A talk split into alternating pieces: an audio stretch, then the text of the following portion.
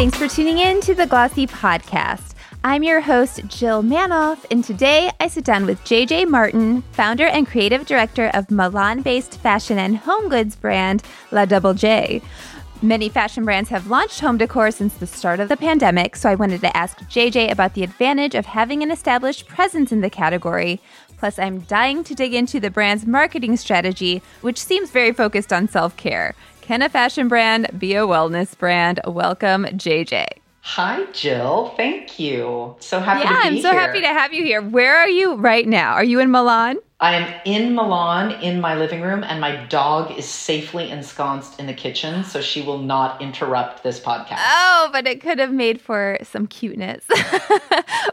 I know, but she'd be snoring the entire time, so I didn't want to interfere with your your your sound. Thanks. This will be very professional. but yes, you've been in Milan since throughout 2020. Tell me about your experience there. Uh, yeah, I mean, has it been stressful? I would say. I would guess. Well, actually, I have been in Milan since 2001. So it's been a 20 year, almost a 20 year roller coaster. Um, but I will say that the pandemic brought on a whole new level of um, profound introspection and depth. I mean, I always say that Italy has been one of my greatest teachers. Yep. Um, you know, I have a I have a strong spiritual practice, and we always look for these gurus and these teachers and these wise ones. And sometimes it's just the country you live in and the culture and the people and new ways of doing things that really, really teach you. So, Italy, coming from New York in 2001, was a very, very big smack in the face, um, very big change. And certainly during COVID, that, you know, once I found my, my balance, you know, and then, then COVID hits. Um, so that, yeah, it's been hard for everyone and also really rewarding in a lot of ways. Yes. In what ways? What have you learned about your leadership style, about yourself? What have you experienced? Yeah. What, what, if we can name some perks to come out of all of this? Yeah, I actually had a massive perk at the very beginning. I moved into a brand new apartment one week before we got the government um, mandate to stay inside our homes. And italy's for you know italy was the first to go into lockdown after asia. And the rules were so intense you literally could not leave your home uh, except to get groceries or go to the pharmacy for medicine. So luckily i had a dog so i was out um, letting her go to the park twice a day which was a huge benefit. But you know this was the first time in my life that i was in an empty space all alone with no one around me. And it was profound. I had a huge upgrade in my own spiritual practice. And I think a lot of that just had to do with the fact that I shut up for once and just uh, sat still for a prolonged period of time, which is really what all of us need to do in order to let these higher aspects of ourselves come forth.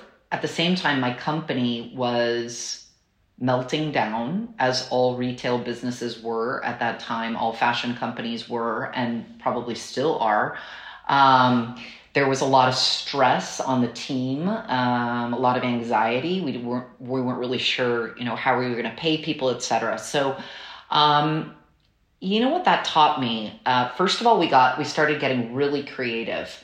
Um, started introducing new products uh, lower priced items. I did a whole line of t shirts that were based on the pandemic, like Hope Has Not Been Canceled and Ready to Resurrect. And nice. Um, yeah, we did so many t shirts like this.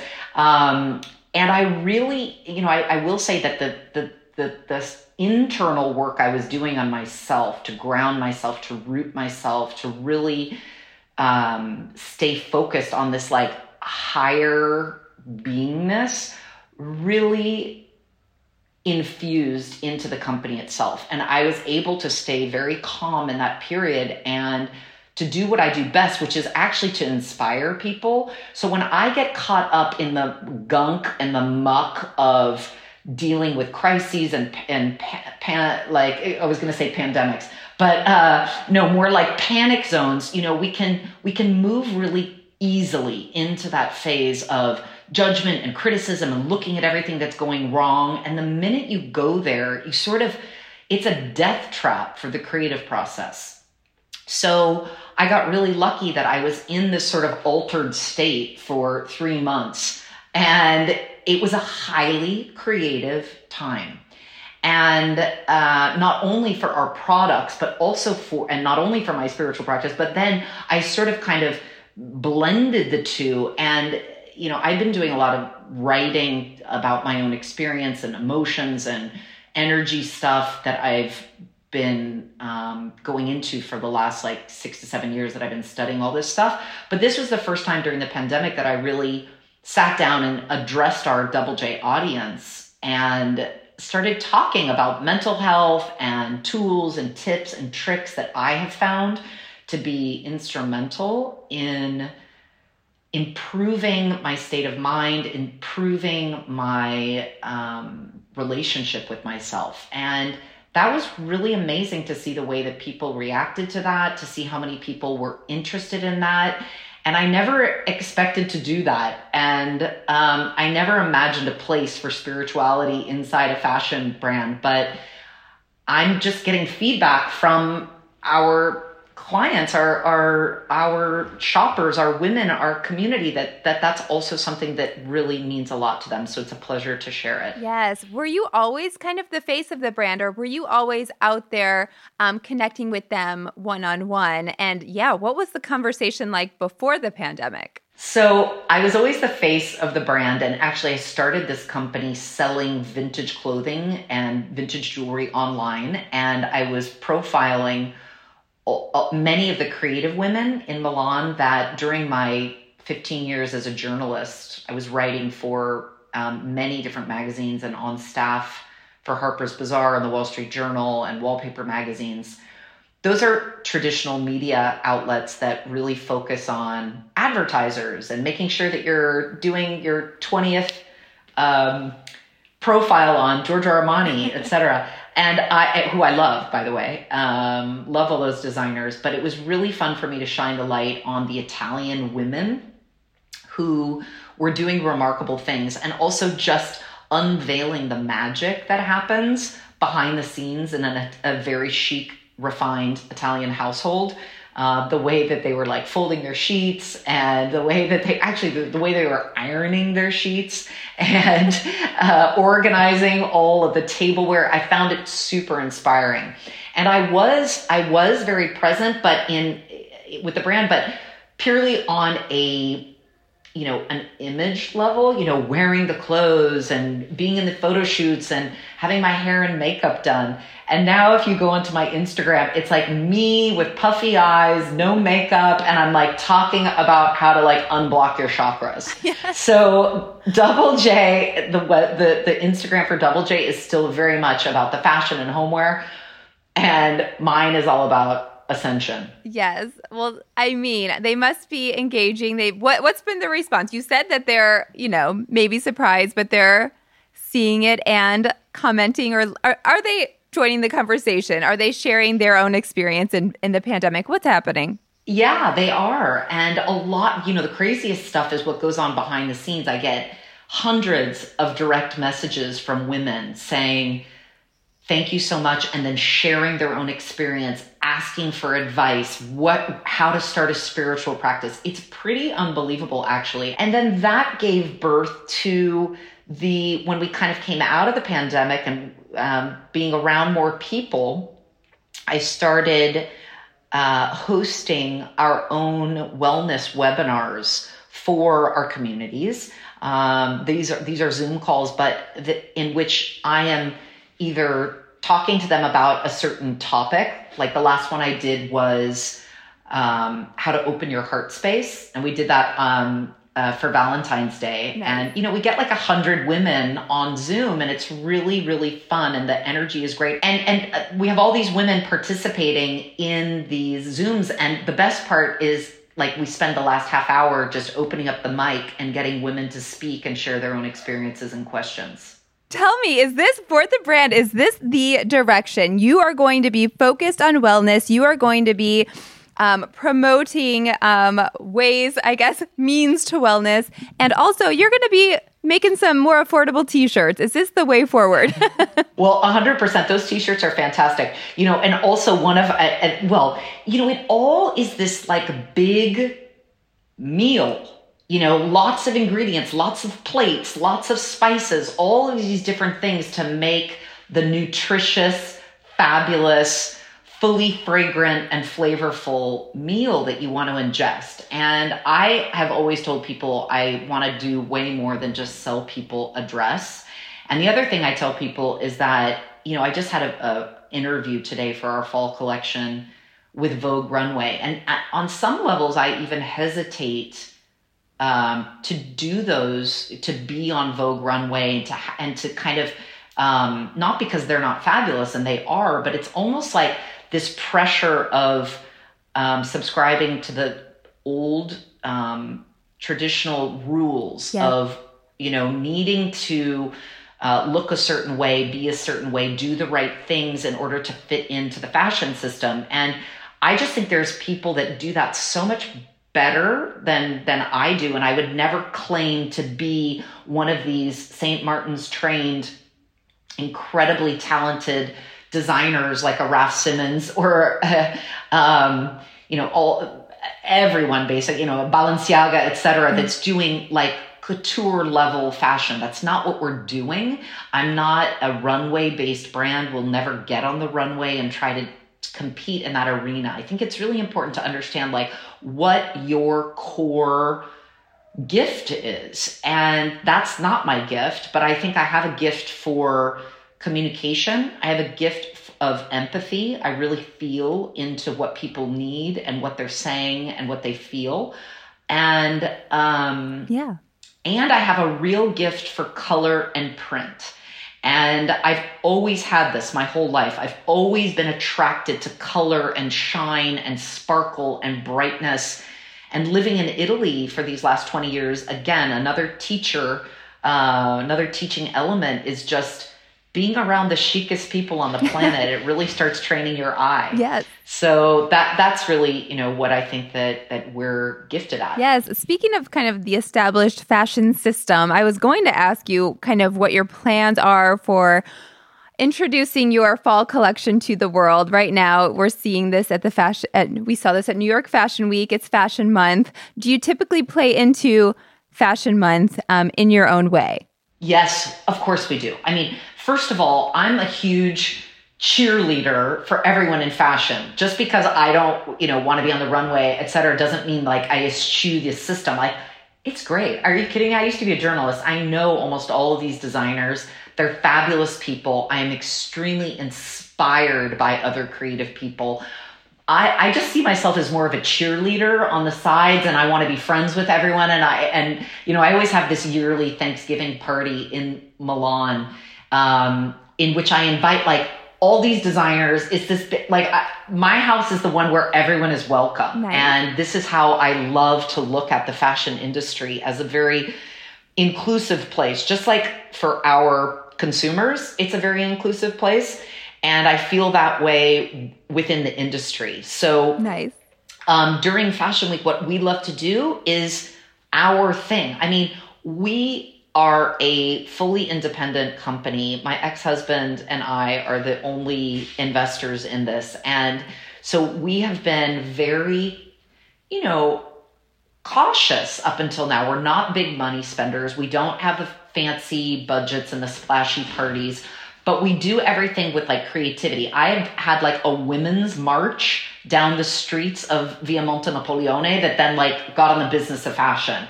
We nice. did a we had a marching band inside and dancers inside Milan's Galleria, which is this like uh, right next to the Duomo. This 19th century is the first mall in Europe. Um, and we had like crazy music and dancers, and it was kind of like a a pop up fashion show, but so joyful. I was dancing like crazy. I had my like baby puppy with me, you know. So we want to participate, but we want to do things in a way that feels different from everyone else. And i and i think that that is just around the joy factor. This is i always like to say this company is about raising your vibration. And you do that with love. And you do that with like pure enthusiasm. Yes.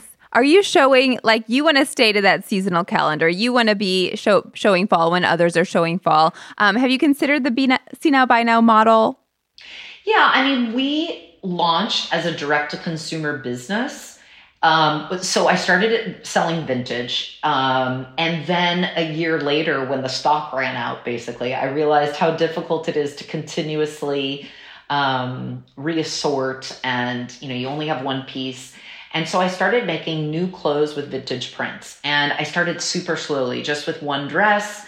Um, everything we do um, is with historic Italian manufacturers, which I feel super proud about, and it's and it's an amazing um, platform that's really grown because um, now we do it everything from the ready to wear to gla- Murano glass made in Venice and porcelains made in Verona, and you know so on and so forth. But um, we started very small, and we were direct to consumer, and Matches was our first clients. So we launched with Matches and on our own website. And that was buy now, wear now. And with them for the first like six months, we did that. But then the minute you start getting wholesalers on board, like the minute Bergdorf's came on board and Bon Marché and the Webster, which were like our top, you know, first three big clients after matches, you know, they're on a schedule so you you you know if you want to do business with them, you have to conform to that. And so that was a real big challenge and it was also challenging to find people to work inside my company that could think outside of that box because that box is what everyone in the fashion industry subscribes to, agrees with, and it's hard to find like radical free thinkers. I have to say my ex-husband is amazing in this. And he was so adamant about us doing our own thing, keeping the like keeping the prices low, the margins low. You know, every time we work with a, a new wholesale account, they always complain about it. You know, and but really, what we're trying to do is like offer a beautiful made in Italy luxurious product that is at a fair price to the final cu- customer. Do you find that those wholesale partners they're flexible because they want to work with you? Do they kind of yes, bend? They do. And it was really funny. I was just talking to one uh, the other day who was remarking, she was like, Yeah, you guys are a pain in the ass, but like in a good way, you know? And and the other thing that we don't do, Jill, is that we do not go on sale. Our we do not put our merchandise on sale on our website and we have really strict rules with our retail partners about how they put things on sale. And this is so important for young businesses and small businesses because you can get obliterated by this whole sale thing. It really eats into your brand um, value and proposition and people will just wait until the sale happens. So isn't it better to just offer the fair price at the beginning and not screw people over who felt like, why did I buy that dress at full price and now it's like $300 less or $500 less? It just feels really weird. Yes, for sure. So I, a lot of people are pulling out of wholesale partners. Is it just about working those partnerships right? And what's your kind of ideal breakdown between selling direct versus selling through through other retailers? Yeah, I think that the strategy that we employ is not necessarily quantity of partners, but quality. Matches has been such a wonderful partner and someone who, you know, from the beginning with Ruth, Ruth Chapman, she was guiding me and advising me. And then she left and like her buying director, I, I mean, I'd like call her up and be like, well, what do you think? Should we be doing this? What do you want? Like, you know, and once you really develop that relationship, they know what they need. They, they almost became like merchandisers for us. They were so great. And, but especially because like they would come and I would get so excited. We would do a lunch together and they loved it and went full in and really deep. And that is the mark of like a true partner. Where it gets a little like silly are these um, smaller stores that just make the like a small buy and then drop you and then da da da and or or the sort of more like I don't know generic bigger stores that are just like oh and then we're to have a, a a cocktail in our store to drive people into the into the onto the sales floor which who wants to go into a store for a cocktail party right. nobody wants to do that that is very 1999 it is time to rethink the entire retail experience. And that's what's been cool with matches. I mean, when when we did our event at their townhouse, I brought my qigong master from Bali and we did like one-on-one energy sessions with journalists with their clients and we did this like energy week Right. You know, I feel like that's what people want, you know? Energy week, it's the new fashion week. exactly.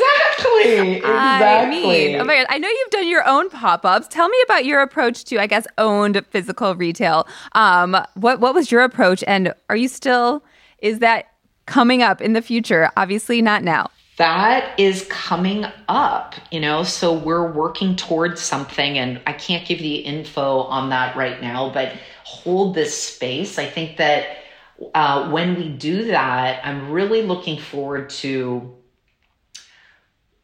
especially in Milan, where the retail environment, everything is so glossy and polished and conservative, traditional in a way.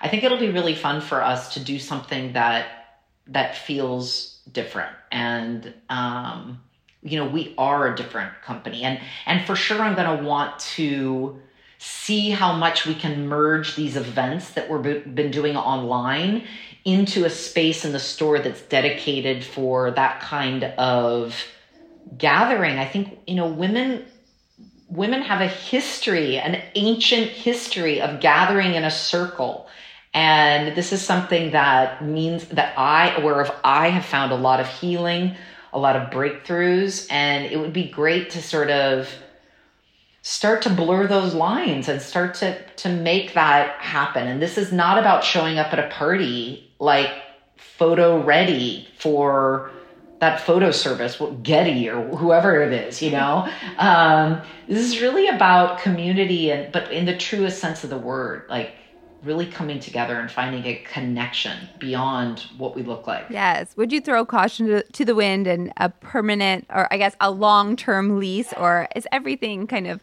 short term and it's too risky to, to go there in terms of a permanent store? Well, I feel like maybe Double J needs one of those, yeah. you know, that feels more like our headquarter and home. And then in terms of the rest of the world, yeah, I'm not I'm not really sure I I believe in this idea that you need to plant your flag in a permanent shop all over the world. I yeah, I also think that the more stores you have that are like that, the less special it becomes when you do have that one place that is kind of like that physical manifestation of your brand. Yeah.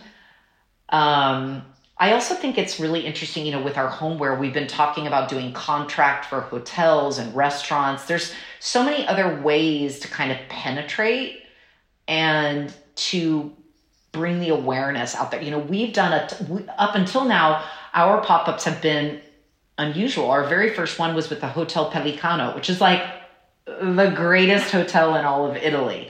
And it was so fun to do that there with them. And then we did a whole content portion on Marie Louise Sciò, who's the owner of the hotel. And um, awesome. It, it's just fun. Yeah. And then she, then when we had to do something at Bergdorf's, we invited the Pellicano to come with us. And so she flew her bartender out from the hotel and he was making pelican martinis for everybody. and we set up the bar in the middle of Bergdorf Goodman. We had photos of, Porto Ercole all over. And, you know, those are the kinds of things that I really have more fun with. This is not a 90s cocktail party. Yes, that sounds spectacular for sure. Well, talk me through. Let's circle back to 2009. What was the draw to Milan? It was all about the vintage clothing, the, the gosh, I say traditional um, craftsmanship. What, what, what, drove, what drove you there in the first place? So I moved to Milan in 2001 for like the most cliched reason, which is love.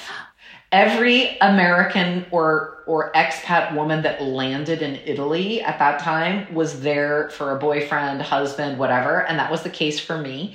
Um, I left my job in New York. I was working at Calvin Klein, and I moved to Milan. I didn't know anyone, and I didn't have a job, so I spent three months in intensive Italian classes, full on. I had um, three teachers a day, one on one, two hours each and after like three months, I could kind of speak the language. And um, so I was trying to find a job in marketing, which is what I had done at Calvin. And at that time in Italy, there the word marketing did not exist in fashion companies and they didn't know what I was talking about. They didn't understand what my experience was. I couldn't like fit into the Italian mold. And so because of that, and this is like this is one of my very favorite, Emily in Paris of you. Go ahead. yeah, well, it's actually a great lesson because when we think like, you know, the world is crumbling, we're not finding a job, like all that experience I have is worthless. Suddenly, like I created a journalism career out of nothing. And I started at rock bottom with this hilarious online fashion news service called Fashion Wire Daily, which at the time was like, you know, it was like the first online fashion portal. And but the Italians didn't understand it. They didn't even have websites. They didn't even know what the they barely knew what the internet was. They didn't you know, I wasn't invited. I barely got tickets to the show and I had to like write the review. I mean, it was hilarious. And so I started at rock bottom. But then you know, slowly and actually quite swift, you know, just if you stick to what is in front of you and you do the best job possible with that, you will rise. Like this is, it was such a learning lesson for me, but it was unbelievable the doors that opened and how quickly they did once I stopped complaining, stopped comparing myself to like what I, where I should be, and I just hunkered down and did an awesome job and then people take note you get yeah. noticed so that was a huge learning curve and you transitioned this amazing journalism career to your brand talk to me about what first of all i feel like you know they don't make clothes like they used to but what what can you tell me about your passion for vintage and how that translated to your your own line a hundred percent they do not make clothes the way they used to. I will just tell you that right now. And that was one of the reasons why I was so fascinated with vintage because I couldn't believe that like the gown in Valentino that cost 20,000 euro that was embroidered, the one that I got at the flea market for 300 bucks that was embroidered in the 1960s in Hong Kong, which by the way, in the 60s and 70s, the embroideries in Hong Kong were like out of this world. It was so fabulous. Like everyone was doing their embroideries there. Um, from, you know, Saint Laurent to Oscar de la Renta, everyone was doing these things. And and the workmanship is incredible. And I couldn't believe the difference in quality. And and you know, and, and a lot of that is just because in a good way, I think that um globalization has shined the light on all of these um, nations, and it's more and more important this transparency that we have now in terms of where the clothes are being made and how they're being made. And uh, there's a, a lot of brands that cut corners today, and I would be very. I mean, I, I always tell this to people like, if you're buying really cheap clothes, someone is suffering somewhere along the line to make that happen and it's either a river that's suffering with like the toxic dump that just happened in there, or it's a woman that is being abused in some way, uh, not being paid properly. So there's so many things that go into it. And so, um, one of the things that, you know, it just happened naturally that I focused on Italy because, first of all, I was like, I'm doing vintage and I'm focusing on these amazing Italian women. Now I'm going to work with this Italian archive in Lake Como to do this first collection. Oh, actually, God, the Italians are great. Like, I'm going to do everything in Italy. And you know what? This is what it's all about. Like, and this was at a time in 2015 when I launched the website. Italy was really starting to feel the crunch from Asia and from China and the competition there because making things in Asia is like four times less expensive. Right. I mean, it's like remarkable. And a lot of factories were closing, mills were closing. And it kind of became my pursuit to sort of cheerlead for Milan, cheerlead for Italians. And we started doing a lot of co-branding. You know, whereas a lot of these these uh, suppliers that I was working with, um, the the silk factory, for example, Mantero Seta, They've been around for 120 years, and not a single fashion brand has ever called them out.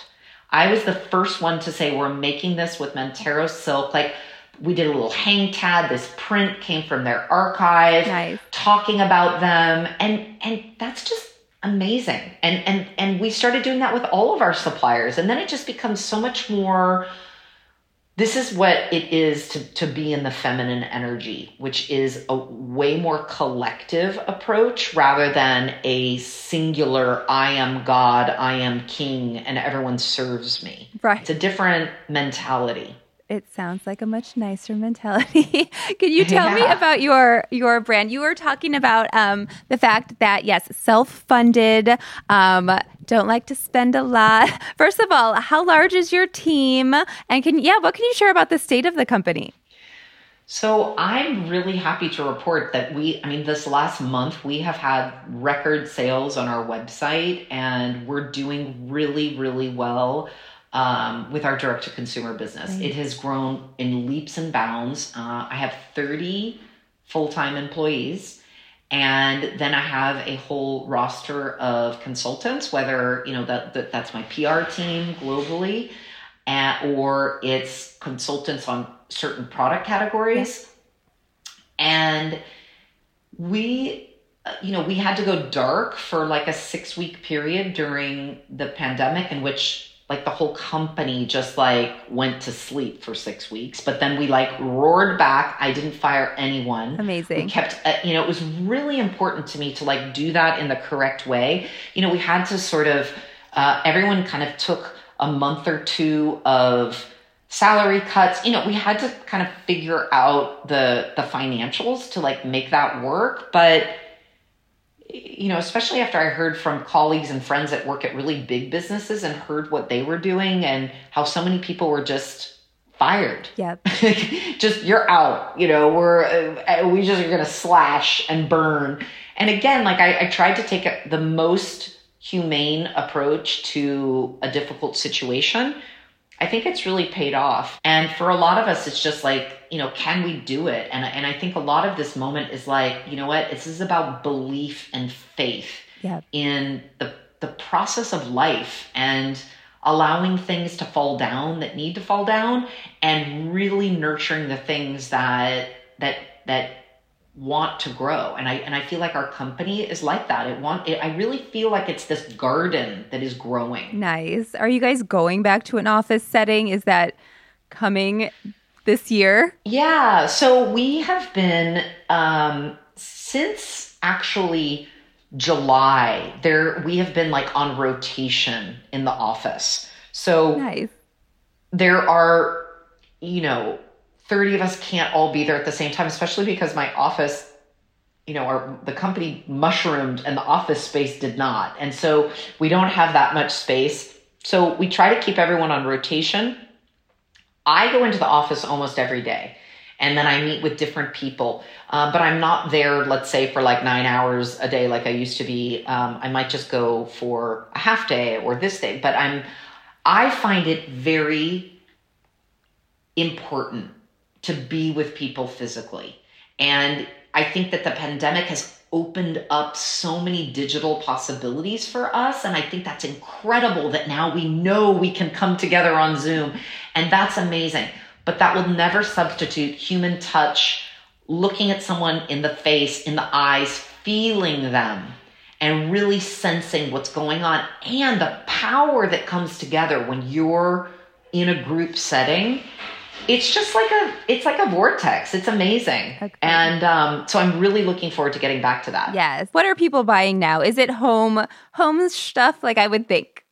So we also i think one of the things that got us through the pandemic was the fact that we had a really strong home collection it was flying off the shelves. Like no one was buying dresses and everyone wanted to have a set of plates or napkins or Murano glasses. So that was so encouraging and it really gave a lift and a boost to a part of the company that I feel really passionate about and I would say is probably the most me out of everything. Um, so home conti- we're out of stock on so many things. And it's so funny because we're always calling our suppliers like, hurry up. And you know, this is Italy. This is not China. So it's like, it takes them three months to make the plates. Like it's really, this is not fast fashion. Um, so, uh, homeware is flying. The other things are just all the super cozy stuff. We do these really great leggings and turtlenecks in this super thin, stretchy jersey material that have prints on them. And what's great is that you could sleep in them, you can lay on the couch all day in them. You could wear them as long underwear when you're skiing, which I have done. Uh-huh. You can wear them under your dresses and be like a cool girl, like, you know, more like punk look. You can do anything with these. So I think that what's working now is all that stuff that's like hybrid product that has a million different uses. Nice. How are you able to kind of lean into those hot items? Did you put more market digital marketing dollars behind them, for example? No. We those are things that the customer decided they loved and then we started selling and then uh, this is a lot i mean yes we do do a little digital marketing but i have to say like our budgets are pretty slim. Yeah. We do not put a lot of money in digital marketing. I mean of course we have some but it's it's not a huge pour. Um, there are just certain items that you feel into and double j is a carryover business. So i like to test the market okay? So we entered we carry over all the silhouettes that the customers have decided that they love. Nice. And then we offer them in new fabrications and new prints. And then we'll introduce new silhouettes. And do those work? No they didn't work. Or actually you know what? I tried it on. It was really annoying you know like it like it hurt my neck and it was too tight in the shoulder. Or whatever. We didn't get the fit right. You know it's it's like a it's a real process. Um, but yeah, of course, we try to get the marketing dollars to support them. We try to, you know, you want to get like the gifting. I, I'm really a proponent of gifting women who I love rather than paying women who don't give a shit. Yeah. You know, so it's really about like, really like who it, it, this has to feel authentic who are some of the women? So you do you have like an is it an ambassador program? It's just kind of like people who you've met who you're inspired by. These are all women that I have worked with in media nice. for sure.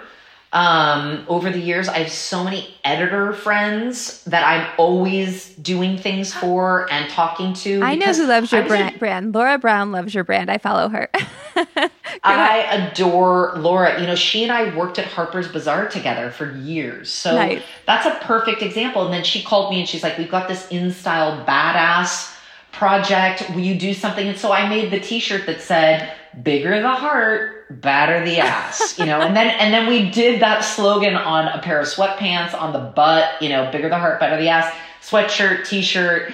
So Laura's a great supporter. Kristina O'Neill at the Wall Street Journal is a great supporter. Um, Sarah Harris and Ellie Pithers at Vogue UK have been amazing. Awesome. Um, yeah, Nicole Fritton at Bazaar. I, they're just, those are all like my girlfriends and people that I genuinely love and spend time with. But even women that work at other fashion companies, like Mathilde Favier from uh, Dior is like a big supporter, and so is nice. um, so is Marie Louise from the Pellicano. She has done like remarkable stuff. Alex Eagle in the UK, huge supporter and fan. Um, I've done a lot. I mean, even Martina Mondadori, you know, with Cabana Magazine, we support each other. I love what she does on homeware. She wears our clothes. Um, I love, you know, Gucci Westman, the makeup oh artist. Gosh, She's been a huge supporter.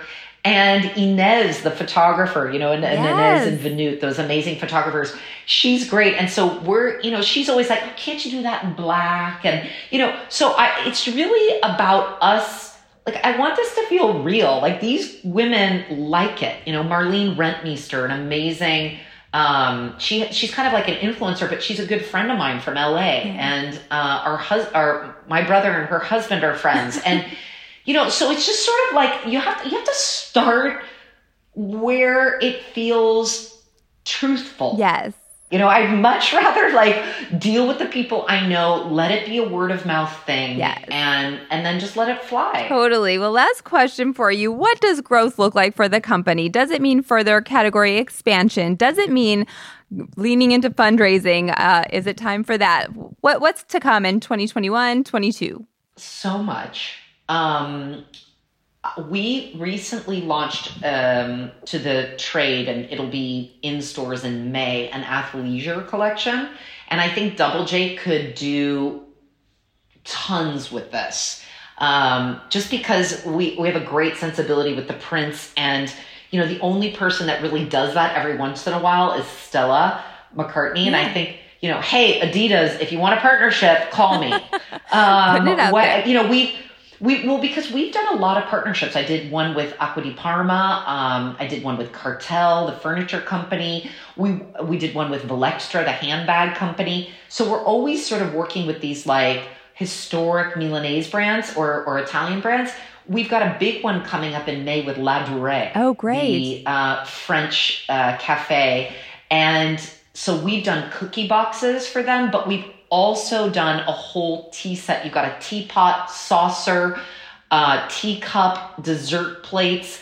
And the Killer. whole thing is surrounding this theme of the tree of life and the feminine energy that I'm into. So, for sure, collaborations, I love that. I love it when we and another brand can merge. But, you know, it's really funny now that we've done all these collaborations, I get like emails 10 times a day from these like tiny brands. Can we collaborate? Can we collaborate? And I'm like, guys, I can't hold you like I'm a tiny boat. Like I can't hold you up. Like so this is where, you know, uh being strategic with partners that can help with our that's how I like to to do the visibility game is like, okay, how can we help someone and they help us?